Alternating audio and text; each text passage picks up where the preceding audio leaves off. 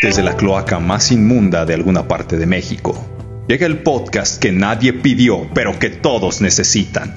Este mundo merece una mejor clase de pendejismo y nosotros vamos a dárselo. Los vagos tenemos el control ahora, señores.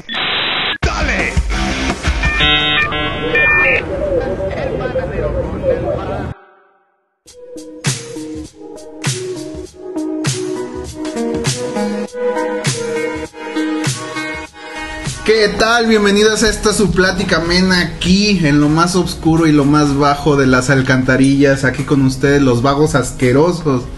Con nosotros su amigo la ardilla vadilla. ¿Qué onda? ¿Cómo están? Y presentándolos a todos, el ratón mamalón. Di algo.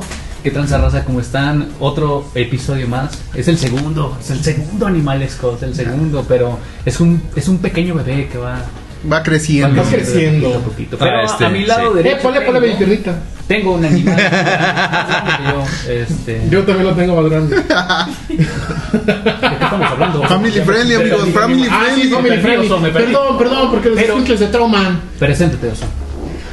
¿Qué onda, racita? Yo soy el oso mañoso. Estamos aquí, segundo episodio, como dice este bebé, que va creciendo. Que va creciendo como panza de borracho, chinga. ¿Qué más tenemos por aquí? Pues tenemos aquí al Tejón Morbosón. Muchas gracias. El hombre más interesante del medio, por favor. ¡Ay! Modestia aparte. Modestia aparte, por favor. ¿Hombre? Eh, bueno, el hombre, animal, lo que sea. El hombre también es un Es animal. antropomórfico. Es un Con antropomorfo. nosotros también. Aquí está Bueno, sí. La osa mimosa con nosotros. La osa mimosa. La dos amigos. Ha tomado mucho mimosa, mi, mi osa, entonces. Está, digamos que está un poquito indispuesta. Ay, claro que no, ya ven que Pero- son de montoneros. No pasa nada. Qué triste que nada. sean así, ¿eh? De veras. Mira, osa, baja esa cerveza.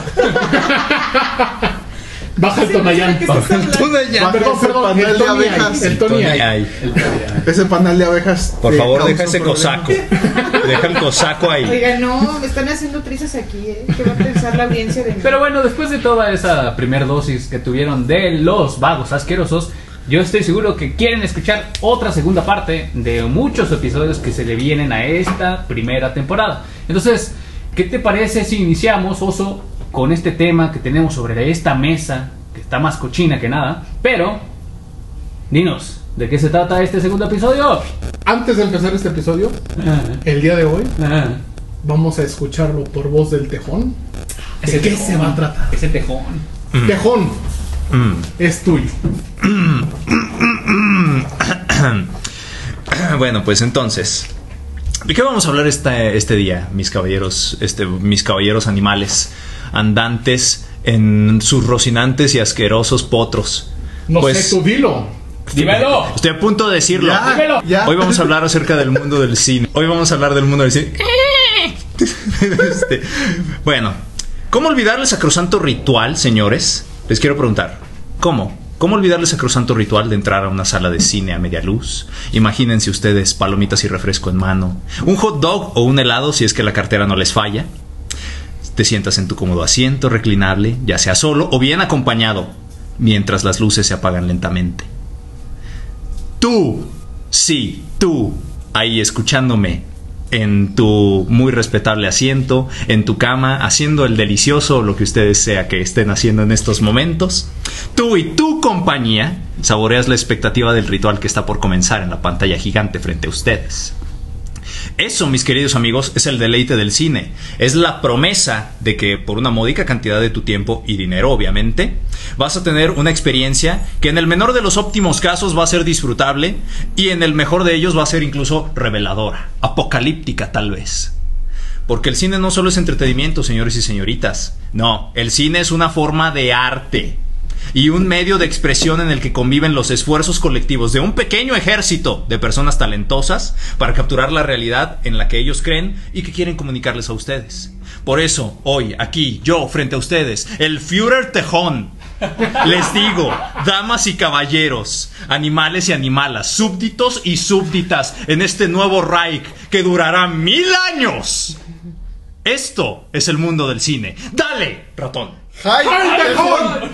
Gracias, gracias, gracias. Gracias. Ojo, ojo, ojo, ojo, ojo. No somos nazis, no somos nazis, ¿ok? No es Yo sí. Tengo un bocho. No, ahora no. Uy, ¿qué tal lo mexicano? Oye, qué Oye, buen que tema, estuvo qué buenísimo. Sí, sí, sí, Oye. sí, sí, sí, sí. Estoy excitado, hable alguien más. Yo estoy excitado. Yo, yo, yo también estoy. Me, me acabo de venir 15 veces mientras él hablaba. ¿Qué te puedo decir? ¿Qué les puedo decir? Mis poderes Muy de rápido, conocimiento. oso, muy rápido. ¿Qué dices? ¿Qué puedo decir? ¿Qué puedo decir? Que pues empezamos con un tema bastante, bastante agradable a la escucha, lo que es el arte en el cine. El, ¿Todo el cine será arte? No. Yo estoy dispuesto a decir que no. Muchos dirán que sí. Realmente es un poco complejo decir que el cine es arte o no es arte. Al final de cuentas pasa lo mismo con las diferentes pinturas, las pinturas abstractas, eh, pasa lo mismo con eh, el modernismo en la, en la pintura, sigue siendo una forma de arte. Y yo considero que todo el cine puede tratarse de una forma de arte. Sí, sí lo que- considero. Es que, mira, ahorita, ¿qué, qué es arte, güey?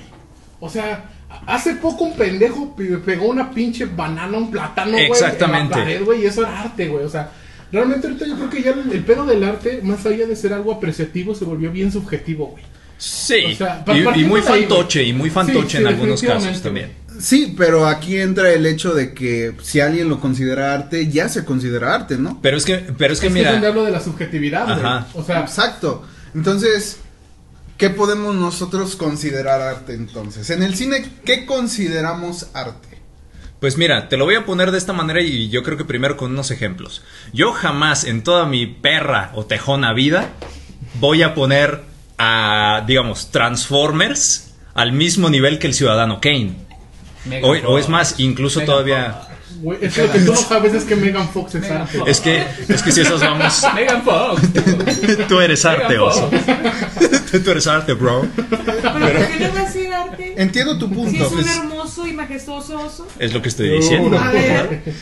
Tranquila, por favor, Osa. Por favor. No, no, guarda los colmillos. Bájate de la mesa. Vamos, suerte ese Tonayán, por favor.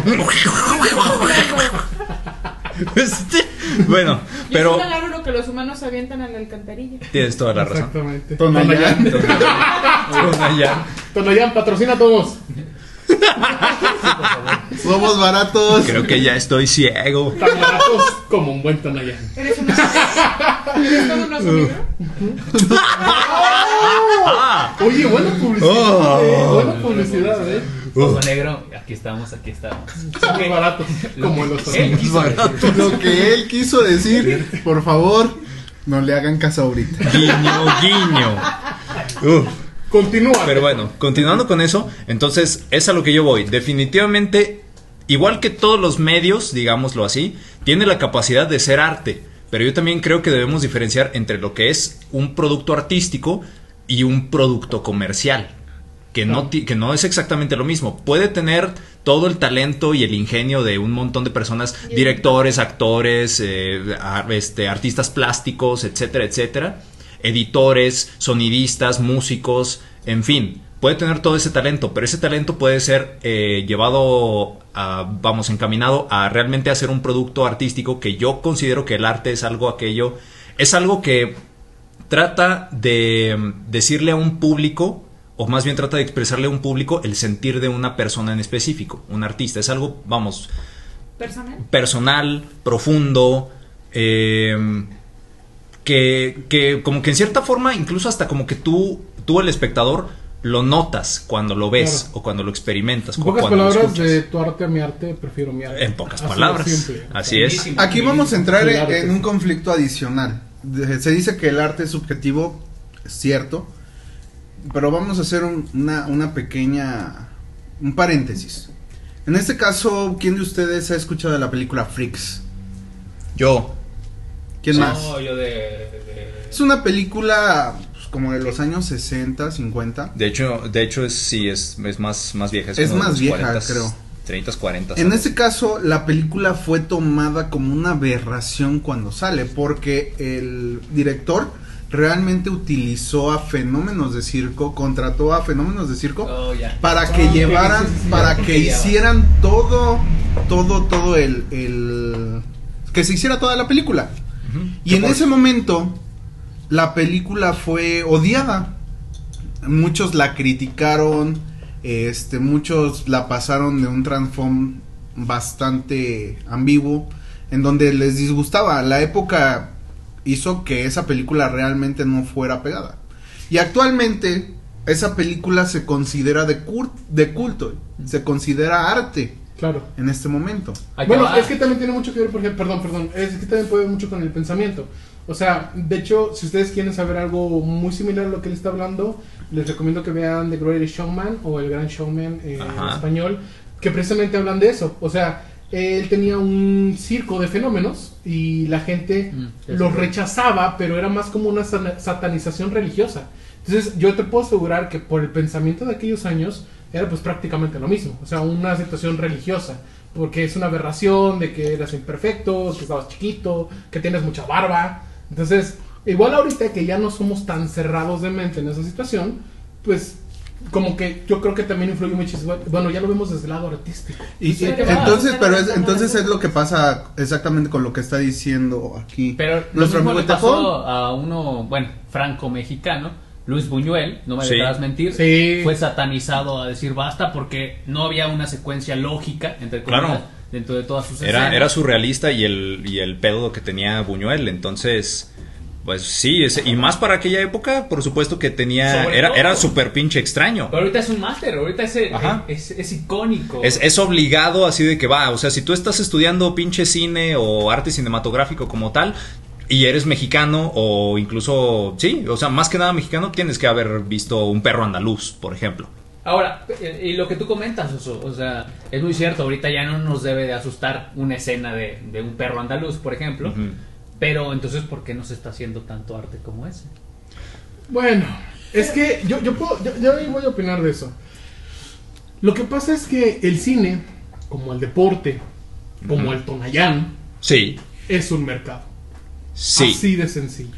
Entonces, que esto es lo que origina. E- Es como, voy voy a tomarlo como paréntesis porque yo creo quiero abordarlo un poquito más adelante. Es, es como la situación del cine mexicano. Ah, El cine mexicano es completamente desechable, el actual. Marta, por favor, yo no pienso lo mismo. Mar- Te Marta amo. Ga- Ma- no, Marta Gareda, Te yo te lo voy a decir personalmente. Marta Gareda es buenísima Marta, actriz. te amo. Ella no necesita de Omar Chaparro. El pendejo de Omar Chaparro necesita de Marta Gareda. Y definitivamente tampoco necesita destaparse para hacer, para hacer algo No, bueno. no, no, pero lo que voy Pero con lo esto. agradezco. Sí, sí, sí. Pero lo agradezco. No, pero lo que voy con esto es que se ha vuelto tan desechable porque, porque realmente lo único que quieren es el vender. Claro. Eh, Sí, es, como, es como una canción comercial. Lo primero que salga, que dure tres minutos, etcétera, etcétera. Algo dijeron en la película de Bohemian Rhapsody. O sea, hay como que una fórmula ah, y es lo que tiene que hacer y es lo que vende. Sí. No le hace que se pague luego, luego, siempre y cuando venda. En el cine es exactamente lo mismo. Ahí yo creo entonces, Oso, que mira, de hecho esto es algo que también quería, quería dar a entender y qué bueno que se toca desde ahorita. Hay una gran diferencia entre la industria del cine y el cine como arte. No son necesariamente iguales, porque tienes toda la razón. Sobre todo en, vamos, desde hace poco más de, pues que será, casi, casi 100 años, Hollywood ha estado dominando, al menos en lo que respecta al cine occidental, cómo se tiene que hacer el cine. Entonces, Claro. lo que nosotros tenemos por efecto de la globalización, etcétera, etcétera, lo que nosotros tenemos aquí, tanto en México como en toda Latinoamérica, como en todo Occidente, Europa, incluido, etcétera, etcétera, y yo me atrevo a decir que incluso también en Oriente, lo que todo mundo conoce como cine es el cine de Hollywood, porque para bien y para mal es el que más comercialización tiene, es el que más, eh, vamos, este, llega a más países, llega a todo público, ya no hay tanto, eh, ya no se les da tanta oportunidad, al menos pienso yo, a creadores de cine Independiente. Independientes. Sí, sí, sí, sí. que tienen una voz propia y que no están tan, digamos, tan regulados por la industria como tal. ¿Por qué? Porque, porque el, el cine de Hollywood está hecho para vender. Que de hecho te voy a decir una cosa. Eh, malamente dicho, cine independiente. Claro, ahí porque no es independiente. Ahí Sí, también sí, sí, sí, caemos en, el, en problema del mercado. Sí. Se le llama cine independiente no porque sea hecho de otra manera o porque sea más apreciativo. Nada que ver. Se le llama cine independiente porque realmente no está bajo una productora de renombre. Sí. Así de sencillo. Y, y, tienen actores tan buenos como, como no sé, eh, Morgan Freeman. eh, tienen actrices tan buenas como, como esta chica que salió en Marta El Diablo. Veste la Moda.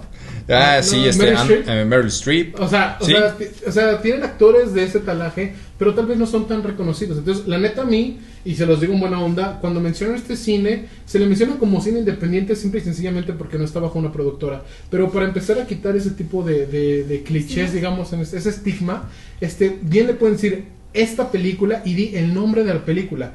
Porque incluso los nombres de esas películas se ennegrecen al momento de tacharlas como cine independiente. Yo personalmente hay una película que recomiendo mucho que es la película de Naranjas. No me voy a extender mucho en esa película, pero yo la recomiendo así. Ve la película de Naranjas. Y me dicen, ah, ¿y esa de dónde es? Y ya cuando dices, bueno, es cine independiente. Ah, bueno, sí, luego la veo. O sea, ese es el problema, que no se dan la oportunidad. Y Claro. a lo mejor una pequeña productora que, que produce este tipo de películas, entre comillas, independientes, puede crecer porque ya no se, desde, desde el paradigma del nombre empieza a haber un cambio de chip, donde ya ese cine deja de ser independiente y es tal cual cine, porque eso es lo que es. Sí, de hecho, fíjate, hubo, hubo algo muy curioso, como por ahí, al menos yo lo recuerdo, en los noventas y tal vez un poco más eh, atrás, eh, cada, cada uno de los estudios grandes de Hollywood, como por ejemplo Warner, como Disney, incluso Paramount, etcétera, tenían, ya ves que, bueno, son conglomerados enormes, pero también tenían estudios para cine, entre comillas, independiente. Por ejemplo, no sé si recuerden que mm, había un, un, espe- un- una- un estudio de cine que anteriormente se llamaba Touchstone Pictures. Sí, sí. sí. Ese estudio era, eh, ¿cómo se dice? Era filial de Walt Disney. Creo que eran películas jocosas. Eran, ¿no? Sí, de hecho, esas, básicamente Disney, como todo mundo sabemos, son los amos del cine en animación. Digo, Eh, entre, entre comillas, sí, o sea, entre sí, comillas. claro, claro. Pero vamos, o sea, son más reconocidos por ese cine. Chinga entonces, madre Elsa. por cierto.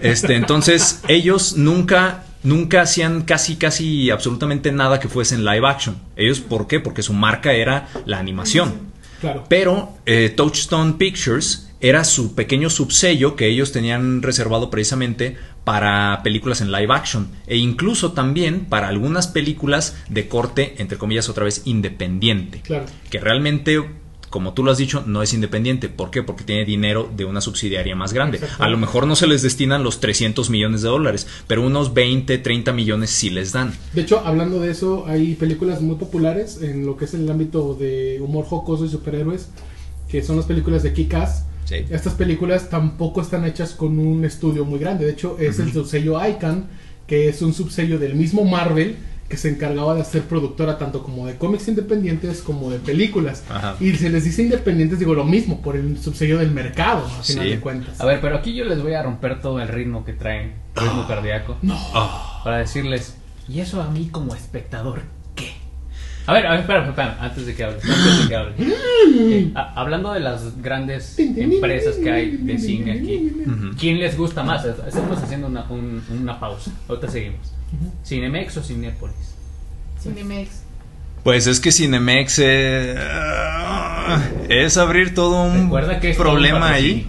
Sí, es. eh, mira, te lo voy a poner así. Cinépolis es en donde tú vas a ver absolutamente todas las películas grandes o taquilleras de Hollywood. Pero lo mismo te presentaba ya Cinemex últimamente. Pues de hecho, te No, voy a sí, precisamente. una cosa, o sea, Actualmente yo, yo personalmente, güey, te, te tengo que decir que yo guardo un minuto de silencio, güey. Ajá. Porque Ajá. Cinemex, por, Ajá. por esto, Sí.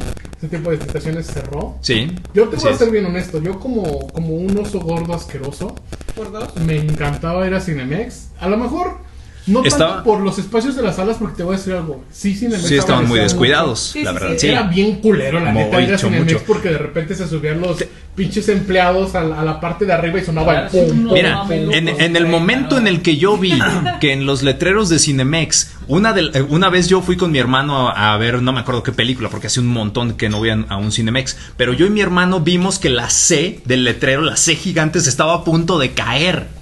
Y mi hermano, tú, tan buen samaritano él, dijo, ¿sabes qué? Deja voy a avisarle a los vatos de aquí que se les está cayendo el letrero.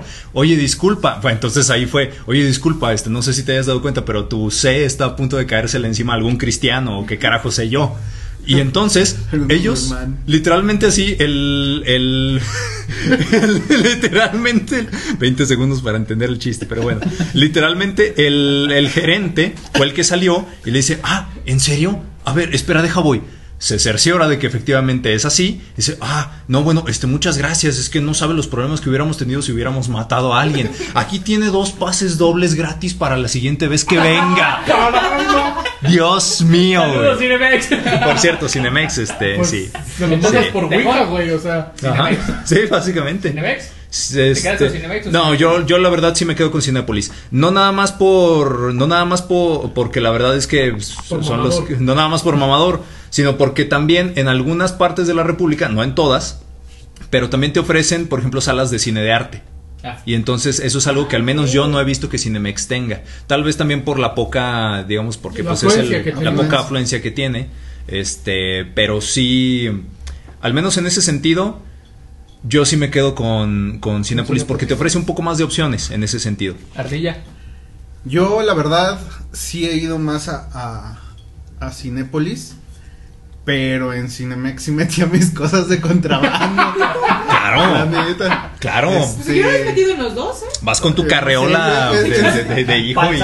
Sí, tu panza falsa. En Cinépolis como Sí, que me da más miedo. Que por cierto, de hecho, de hecho, debo aclarar, no sé si ustedes vieron la situación de una morrilla que quiso hacer un video de TikTok, no sé qué chingos era, que dentro de una sandía se la puso como panza falsa, metió cosas, pero sí la agarraron los güeyes de Cinépolis. No manches. Maravilla. pinche ridícula. Maravilla. Lo Wow. que él quiso decir fue por bolsa y mis cuentas se dan. Obviamente, pequeños es que- inconvenientes técnicos. Pequeños Pero es que obviamente no lo vas a hacer así como que tan obvio. Lo No, claro. en tu bolsa. ¿Qué- qué- Por ejemplo, si vas a meter papas, las abres desde antes, que no hagan tanto ruido. O sea, obviamente te las Ay, técnicas. Bueno, a ver. Técnicas, ¿Cinemex o técnicas. Cinépolis? Cine, Cinemex. Cinemex. Oso. Cinemex. ¿Por qué lo digo esto? Ah, Yo, en, en mi caso particular, es Cinépolis. ¿Por qué lo digo esto? Porque el público, eh, desde el eh, experimento, bueno, clasifica desde la experiencia, desde el cine al que va. Sí, Y tiene mucho que ver. No es lo mismo que veas este The- Justice League claro. en tu casa, en una Lenovo, a que lo veas en una Lo que pantalla él quiso grande. decir es de Justice League, Bueno, pero pero bueno. Ajá. Lo que él quiso decir fue la Liga de la Es Justicia. que tienen que entender. Para todos nuestros- chingada, pues están viendo que es- Para todos nuestros escuchas que no entienden el inglés. Están Los viendo que los, los Díganlo en Avengers. Maya, díganlo en Maya, a ver. Oye, Speedy, ya, este, consíguete unos, Díganlo unas Maya. cositas de inglés, Bueno, por El favor. punto está en el que la, la raza experimenta desde Sí. esa sensación. Eh, de ir al exacto. cine. Y- pero es que aquí entramos en lo mismo. eh, la parte del arte es subjetiva. Sí. Porque, por ejemplo, ahorita decía el tejón. No es lo mismo un Transformers que un Ciudadano Kane. Por Claro. supuesto que no. Para empezar, los target son diferentes. Para empezar. Claro. Y aquí estamos hablando de otro detalle. A lo mejor en 50 años, 40 años, la franquicia de Transformers se vuelve de culto. Gracias a que la nueva generación La volvió. la volvió a ver, la encontró y dijo, wow, me gustó. Claro. Entonces, Es que- es que aquí, aquí- entra, entra de nuevo lo subjetivo que decíamos. Es que aquí Michael Bay, este, con su sarta, con su sarta enorme cascadiense de, de explosiones, quiso dar a entender los quiméricos y volcánicos apetitos sexuales de los que él expresa. Exacto. Quiso, quiso dar a entender toda, que estas Oh, 200 sí, explosiones por segundo son, son orgasmos a su propio ser. Es que mira, Sí. decir, yo creo que ahí aplicaría tipo el, y lo voy a decir de esa manera para toda esa pinche raza pendeja que le gusta Valentín Elizalde. ¡Ah! Este, Que lo que él quiso mira, decir- a lo que voy, Lo que él quiso decir a toda la gente que le gusta escuchar música. Lo que quiso decir. Lo que él quiso decir fue música buena. No, a lo que voy es el del efecto Valentín Elizalde, pero rápidamente para hacer Ah. un paréntesis y que lo puedan entender, porque posiblemente es algo que mencioné en muchos eh, capítulos hacia adelante, que pasa que la persona hace algo que trasciende, Sí. sus últimas obras se vuelven obras buenas, entre comillas, Ajá. y las obras anteriores, aunque eran malas, porque lo primero fue bueno y trascendió, en automático se vuelven buenas. En este caso, ¿qué fue lo que hizo que trascendió? Pues que lo balacearon por andar de pinche narco. Básicamente. Pero bueno, en este caso es prácticamente lo mismo. Yo te Hay- amo, Valentín. Yo te amo. Pues Hay Perdón, películas, hay películas que son dirigidas por algún tipo de director que hizo, por ejemplo, este director hizo películas bien culeras, pero de repente hace una película muy buena Y como el director empieza a agarrar prestigio, de repente las películas anteriores, que son una basura, se vuelven buenas porque ya hizo algún producto bueno. Exacto. Y aquí entramos, vam- vamos a entrar con otro impacto. Vamos a preguntarle directamente. Tejón, ¿la Sí. película de superhéroes es arte? Ah, Puede llegar a serlo, pero hasta el momento no he visto ninguna que, se, que yo al menos considere, con lo el poco o mucho conocimiento que tengo acerca de lo que es arte, etcétera, etcétera. Yo no considero que ninguna de las películas de superhéroes hasta ahora sean totalmente arte. Pero, totalmente arte, tú lo has dicho. ajá, este, pero es que ahí vuelvo a lo mismo. Son películas que están hechas con una finalidad en específico. La finalidad, vo- voy a decirlo así, la finalidad de todos los estudios de cine es vender, es el varo. Entonces, ya dependiendo... I agree. Eh, Exactamente, sí, sí, yes. Uy. Yes, Es, el varo, independientemente de, de lo que, por ejemplo, Money, las money, primeras money, películas de Batman, las de Tim Burton, Batman y Batman Regresa o Batman Returns, como ustedes le quieran llamar, es incluso las primeras películas de X-Men, X-Men 1, X-Men 2 Sí. y las primeras de Spider-Man de Sam Raimi, sobre Ah. todo las primeras dos, diría yo, Bueno. tienen más, tienen un poco más se, se les nota la marca de una visión en específico o de un director en específico. Claro. Y no estoy diciendo que las películas de superhéroes actuales, independientemente de si es Marvel o DC o lo que sea, sean malas, porque yo también he disfrutado muchas Películas. muy buenas así películas. Pero creo que al menos, no sé si ustedes estén de acuerdo en que la gran mayoría de las películas de Marvel, DC en general, ajá, de los últimos 10 años, vamos, desde que existe el universo cinemático de Marvel, casi ninguna de esas películas se nota que haya un sello particular de un director ahí. Más bien se nota un estudio y una, De y hecho, una creo fórmula que, en creo que general. lo, única, lo único que yo te podría decir ahí sí podría decir, I disagree. Es este, en el caso de Guardianes de la Galaxia eh, o Guardians of the Galaxy, que sabes perfectamente que esas películas son de James Gunn. Y de hecho ve cualquier película de James Gunn y tienen ese sello característico de este cuate. Pero bueno, es, digamos, es, es, es el arrocito en el, en, el, en el caldo de frijol.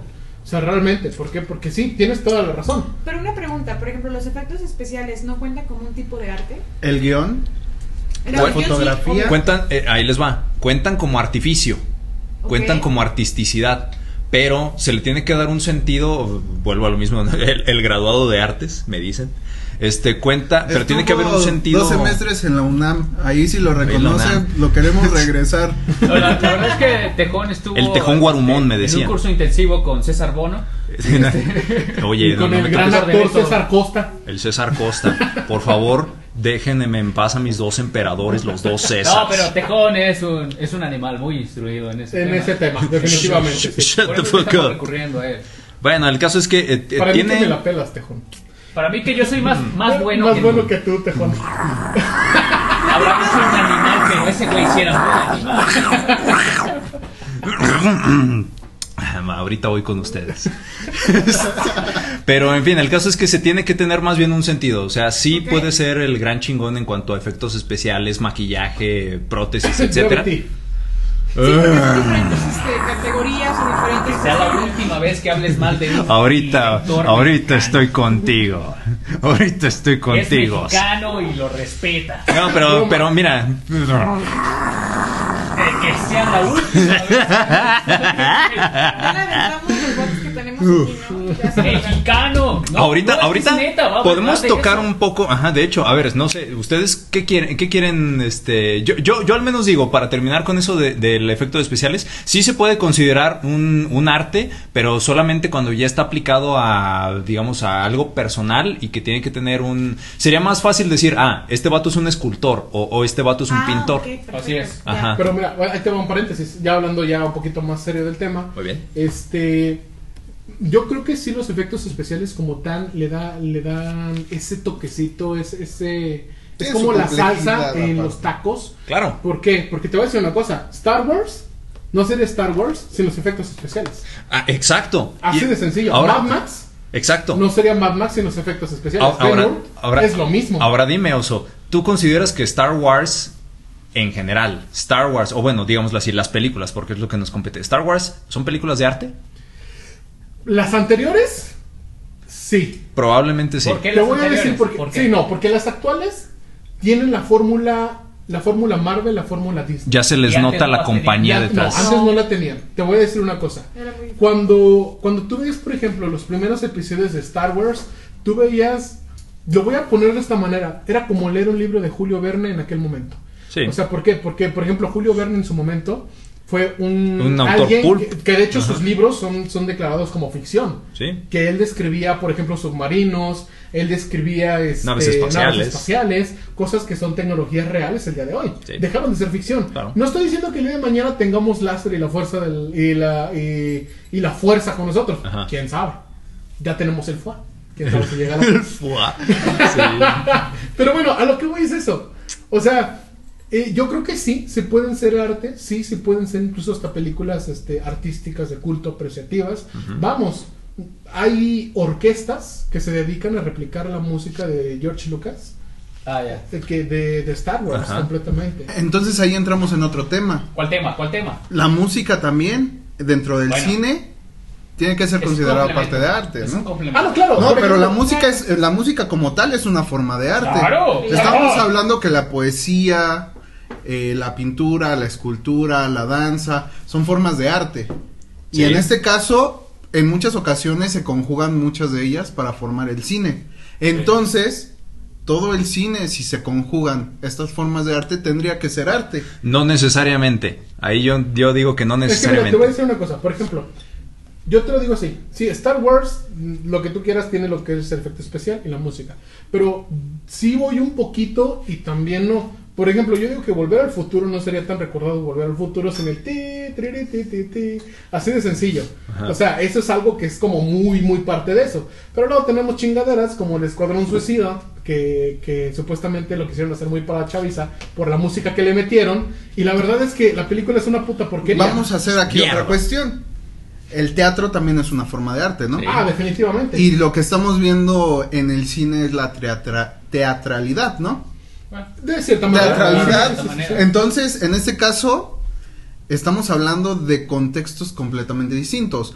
Las películas o el cine en general se debería considerar arte. ¿Por qué? Porque así lo marcarían los cánones. ¿Por qué? Porque tiene la teatralidad del teatro.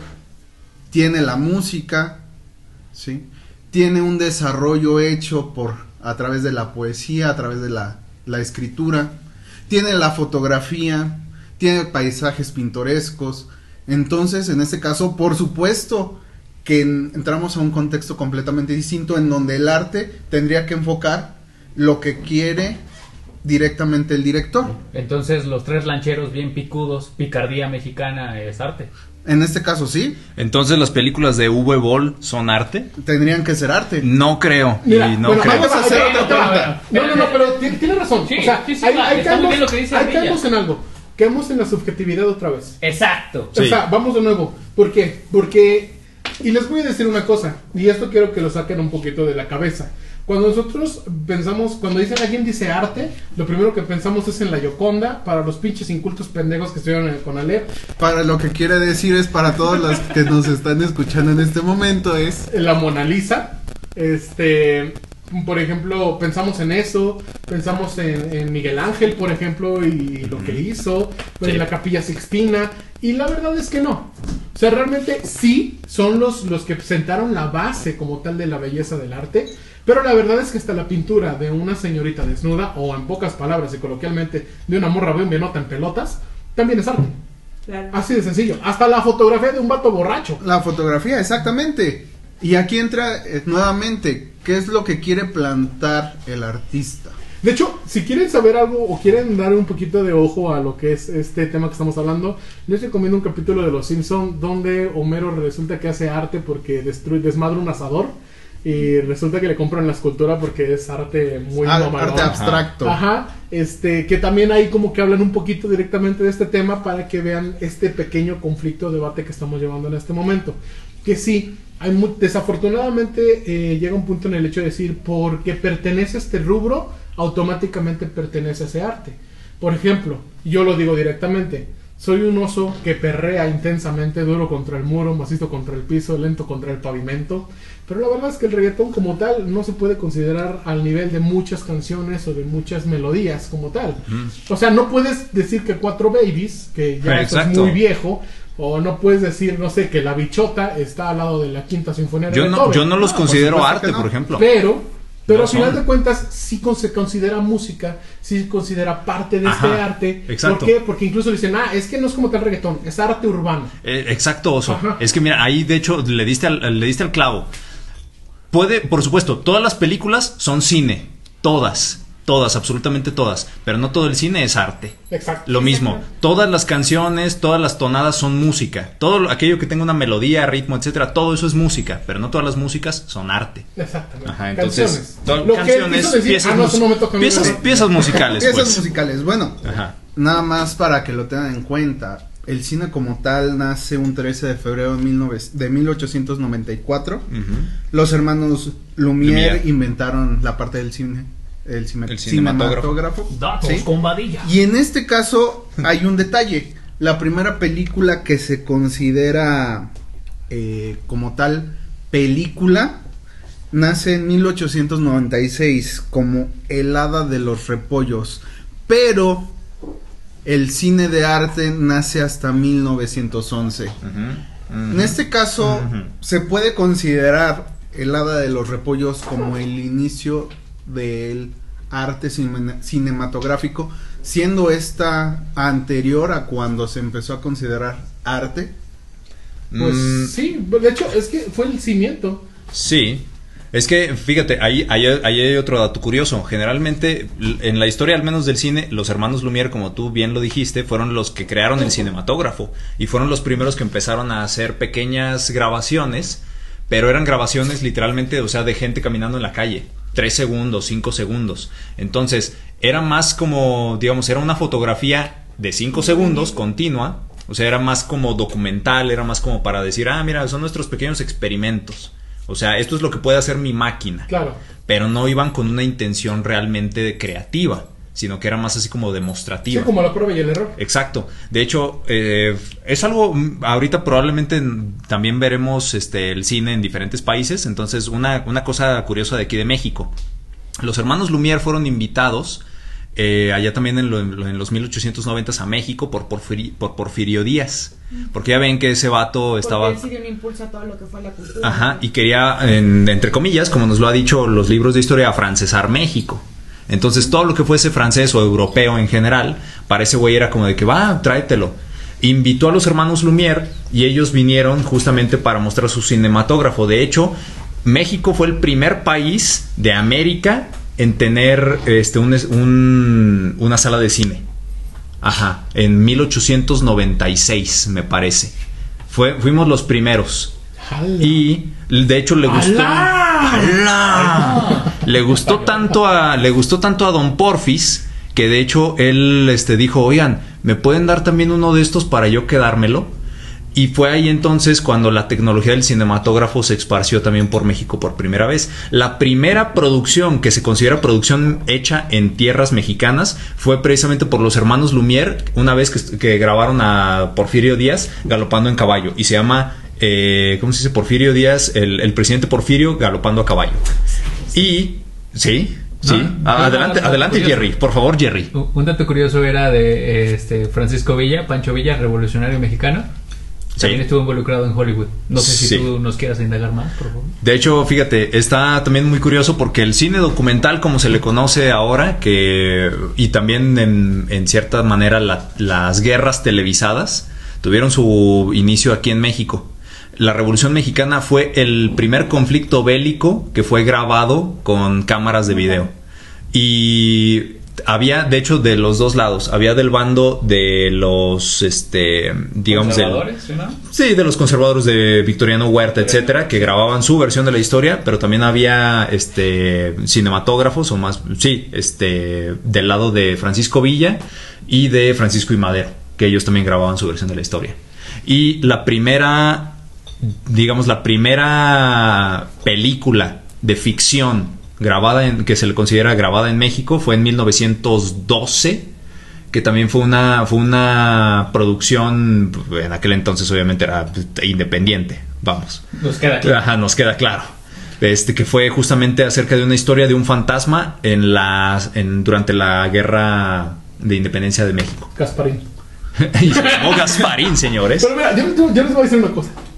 Este, prácticamente, ahorita que mencionaste eso de, de- del cine independiente, pues, güey, ponte a pensar, y todas las primeras películas son cine independiente, Exacto. güey. Tenían que Incluso- incluso todas las de Warner y todo eso, a una- te- a huevo. Exacto. Así de simple. Y yo te puedo asegurar que Warner, antes de ser Warner, pues todo su pinche cine era independiente. Por eso les digo y les reitero, dejen esa mamada del cine independiente. Es cine y se chingó. Exacto. Tranquilo, tranquilo. Respira, respira. Se enojó tanto que se Sí, sí, Sí, sí. no. Lo que él quiere decir Se te está es saliendo Me la caga la pobreza. No, no es cierto. Me da muchísimo Me da coraje. muchísimo coraje.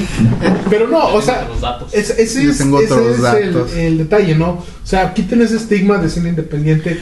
Denle oportunidad. No sean los pinches metaleros y rockeros pendejos de México. Ey. Denle oportunidad Oye. a otras cosas que no sean Metallica. Respeto. Denle la oportunidad a otras cosas que no sean de George Lucas. Denle oportunidad a otras Sí. cosas que no sean de Cuarol. Incluso- Denle oportunidad a otras cosas diferentes. Dense, dense esa oportunidad. Hay- hay Porque, carnales, el, el cine está como el dodo. Se está extinguiendo. Estás Está- Se está loco. muriendo. ¿Por qué? Porque No. no lo permiten avanzar. No lo permiten avanzar así de siempre.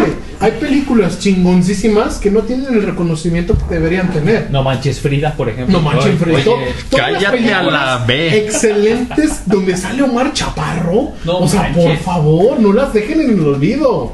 Ay, por el amor de en serio, Sí, ¿cuántas películas del cine, de la época de cine de oro de México conocen? sinceramente, cabrones, sinceramente. Mira, yo conozco películas, por ejemplo, en un ámbito en el que se manejó un conocido. Allá en el Rancho Grande, señores, la Ajá. iniciadora del, de la época de oro. Yo, por ejemplo, conozco Tres las García. películas del Santo. También. Así es mi los- tierra. los Sí, tres Así es mi tierra, los de abajo. Ah, Los de abajo. recientemente Nosotros los películas de. Vicente Nosotros- Reforma, nosotros los Vicente pobres. Fernández. Sí. Este, recientemente, porque es película Sí, Dos chicos de cuidado. Esas chicos, cuidado, de los 80, a toda 70. máquina, No, ya no, todavía. pero- Sí. Güey, Todo lo que es de Pedro Infante, no todo, porque yo, yo diría que si lo Santo contra todo, las momias. Pero sí digo, las del 70. Santo pues, son cine de oro. No, y, de, y de hecho tienes toda la razón. Tú, todo lo de- literalmente todo lo de Pedro Infante fue del cine güey, de oro. Es Todo. estuvo bien interesante lo de, Cantinflas. lo de Pedro Infante. Bueno, a mi punto de vista. ¿Por qué? Porque era película más un musical. Sí. Exacto. Era muy una interesante, o sea, como- Y no, te, y no te lo vendían como un musical, como No. ahorita actualmente lo vende Hollywood. ¿Por qué, me, ¿Por qué toqué este tema? Porque normalmente hablamos del cine mexicano y desgraciadamente nos estamos enfocando a lo que está haciendo ahorita Eugenio Derbez, Omar Uf, Chaparro y uf, otras personas como uf. conocidas actualmente. Pero vámonos, vamos a todo lo que es atrás. Y bien decías, o sea, muchas cosas que empezaron aquí fueron muy importantes. Y el cine mexicano que actualmente tenemos, nada que ver con el que teníamos anteriormente. De hecho, se dice que la película de nosotros los pobres de Pedro Infante, si hubiera sido una época moderna, hubiera ganado un Oscar. Sí.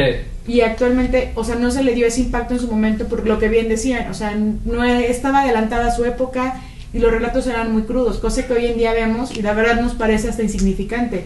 Y muchos mexicanos ni siquiera hemos visto lo que es realmente nuestro cine o lo que fueron esas bases y se perdió. Sí. Ahorita que tocaste a Eugenio Derbez, su mamá era una muy buena Ah, actriz. sí, claro. Su mamá. Sí, Su sí, sí. mamá, De él hecho, te voy a decir una cosa. Para, si lo quieres ver en algún punto, Y yo, del cine dorado, creo. yo lo diría de esta manera. Para mí, incluso Pedro Infante pudo haber sido como los Sex Pistols. Estuvieron adelantados a su época. Exacto. Así de sencillo. Porque la neta, Pedro Infante era un actor. Era, era súper bueno, Sí, era súper bueno. Definitivamente. La gente lo recuerda más ahorita por sus canciones y todo eso, pero la verdad es que estaba muy preparado y vamos. De hecho, date cuenta, ese güey le hacía cada rato de golpeador y de borracho. Ajá. Y ese creo que no tomaba No ni una sola no gota de la. Pero se podía meter en el papel. Dices, no O sea, tener manches. un nivel de interpretación. Simplemente cuando graba la del torito, la escena de nosotros los pobres donde su niño se quema, realmente él sufrió y, su- y vivió esa escena en carne propia. O Sí, sea, no podían parar de que él llorara porque estaba tan metido en el papel, cosa que normalmente ahorita ya no lo ves. O sea, esa entrega de una persona Sí. en un personaje está bien cabrón. Y también es una realidad que, por ejemplo, mucho de lo que fue el cine después de lo que fue Pedro Infante y cosas así, por ejemplo, se metieron los Tigres del Norte, se metió que era la Tairera, se metió que este, a Pepe Aguilar, Vicente Fernández, a un, a un mundo donde empezaron a mezclar lo que era la música con las películas. Y fue un impacto muy padre en su momento. O sea, había filas enormes de gente esperando entrar a ver películas como, eh, no sé, Vicente Fernández, Pedro Anto- eh, Pepe, Pepe Aguilar, no, Antonio Aguilar, Antonio perdón, Aguilar, Antonio perdón, Aguilar. perdón, me fui con el hijo que es el, el popular actualmente. Sí, sí. Pero estaban formados y eran filas enormes en lo que era, eh, lo que era el cine mexicano. O sea, yo lo que quiero rescatar con esto es, vámonos al cine mexicano que realmente impactó o que realmente es importante. Pero ¿qué crees que no, no creo que sea tan diferente? Porque, por ejemplo, la fórmula de cine cantado, ve cualquier película de Disney. Ah, no, sí, Es claro. eso, No, claro, claro. final de Pero cuentas. lo que vamos, desgraciadamente ahorita dice cine mexicano y en quién piensas. Sí, las identidad, vaya, que ahorita por la están ahorita. E identidad. Ahora, si nos vamos a este rollo de identidad, eh, no me dejará mentir el tejón. El Indio Fernández El Indio Fernández. forjó toda una identidad del mexicano Ajá. machista, como tú, como todo el mundo lo quiera ver, pero forjó toda una Pero ahí identidad del está chano No, no, no. Está. María Félix. Ahí está María Sí, Félix también. viendo lo que es Sí. el feminismo. Y es más- para su época, uta, o sea. Y es más, la, la primera, la primera eh, persona latinoamericana en llegar a Hollywood fue Dolores del Río, Así una es. actriz mexicana. ¿Con quién? Con el Indio Fernández. Eh, así es. Tanto, fíjense, tan, tan importante fue la época de oro del cine mexicano que de hecho hubo varios factores que contribuyeron a que fuera así. El- la primera de todas fue precisamente la Segunda Guerra Mundial. Así Sí. es. Eh, como Estados Unidos estaba muy metido, o sea, fue participó enormemente, cosa que México no hizo realmente, Claro. aun cuando querramos este, darle la, el beneficio al batallón, ¿cuál era el batallón 311? Ah, Creo sí. sí. Sí, ¿verdad? De aviadores. La neta es que nosotros nos metimos cuando ya habían ganado, señores. Nosotros nos metimos nada más para decir, ah, para tomarnos Como- la como foto típico del... policía federal, Sí, güey. así. Ya pasó el putazo. Típico mexicano. Típico mexicano. Bueno, animales, muchachos, muchachas. Antes de continuar, les recordamos que nos sigan en nuestras redes sociales, Twitter, Facebook, Instagram. Nos pueden encontrar como Vagos Asquerosos. Nos pueden escuchar también en Spotify, Amazon Music, Apple Podcast, Google Podcast, Denser, Anchor, Radio Public, Stincher y Pocket Cast. Ahí nos pueden escuchar. Sí, Por antes favor, de todo. Denle seguir a Spotify, por favor, seamos más en la comunidad de los grandiosísimos vagos asquerosos. Escuchar y no dar seguir es como la piratería, cabrones. Lo que él quiso decir es, porfa, escúchenos. ¿Eres del gobierno? ¿Qué Bueno, que no le dan seguir y escuchen nuestros podcasts, un perrito bonito muere. Ay, tu papá escucha podcast pirata. Ay, Puchi. Pero bueno, este, y después de esa increíble, y después de esa increíble, este, digamos, de intermedio, pues entonces sí, Pues sí, efectivamente. o sea, de hecho, mira, por ejemplo, dando un pequeño salto, saliendo un poquito, porque yo creo que el cine mexicano como tal es un tema eh, muy extenso, mucho, de hecho yo incluso lo propondría como tal para, para un tema independiente. y lo haremos. Sí, una segunda. Sí, una segunda parte. Bueno, entonces con esto cerramos este primer episodio de eh, la continuación del cine de arte. Sí, eh, bueno, a lo que mi querida compañera la ardilla quiso decir es que aquí terminamos la primera parte de nuestro especial del mundo del cine. Eh, pero bueno, este, así es el mundo del cine, estas es tras bambalinas, esta es nuestra tercera toma, que por cierto no es verdad, porque eso implicaría que la cagamos dos veces antes y eso no es posible. Fueron como siete. Fueron como siete veces, de hecho. No menos, como 10. Ah, menos. Pero bueno, este, los esperamos para la segunda parte de este especial del mundo del cine la próxima semana y no, nos- no se nos olvida recordarles que ardilla. que nos escuchen en todas nuestras diferentes plataformas, Google Podcast, Spotify, Ample, todo, Ampler Ample Podcast. Podcast, todo, todo. Vagos Podcast, ya saben todo, Spotify, Deezer, Anchor, etcétera, etcétera y demás. Váyanse a la verga, señores. Les mando, les mando un cordial saludo y aquí también nosotros todos los demás. Aquí en mi, mi compañero el ratón mamalón, el oso mañoso, Cámara. la osa mimosa. Bye bye. Síganos en nuestras redes sociales, Twitter, La ardilla vadilla. La ardilla los invita, por favor, ya estamos hasta la madre el día de hoy. Pero pues aquí al pie del cañón para hacerlos reír un rato. Jai, Espero que disfruten. Esto, pues nos vemos la próxima semana con la segunda parte. Ja, el tejón. Jail.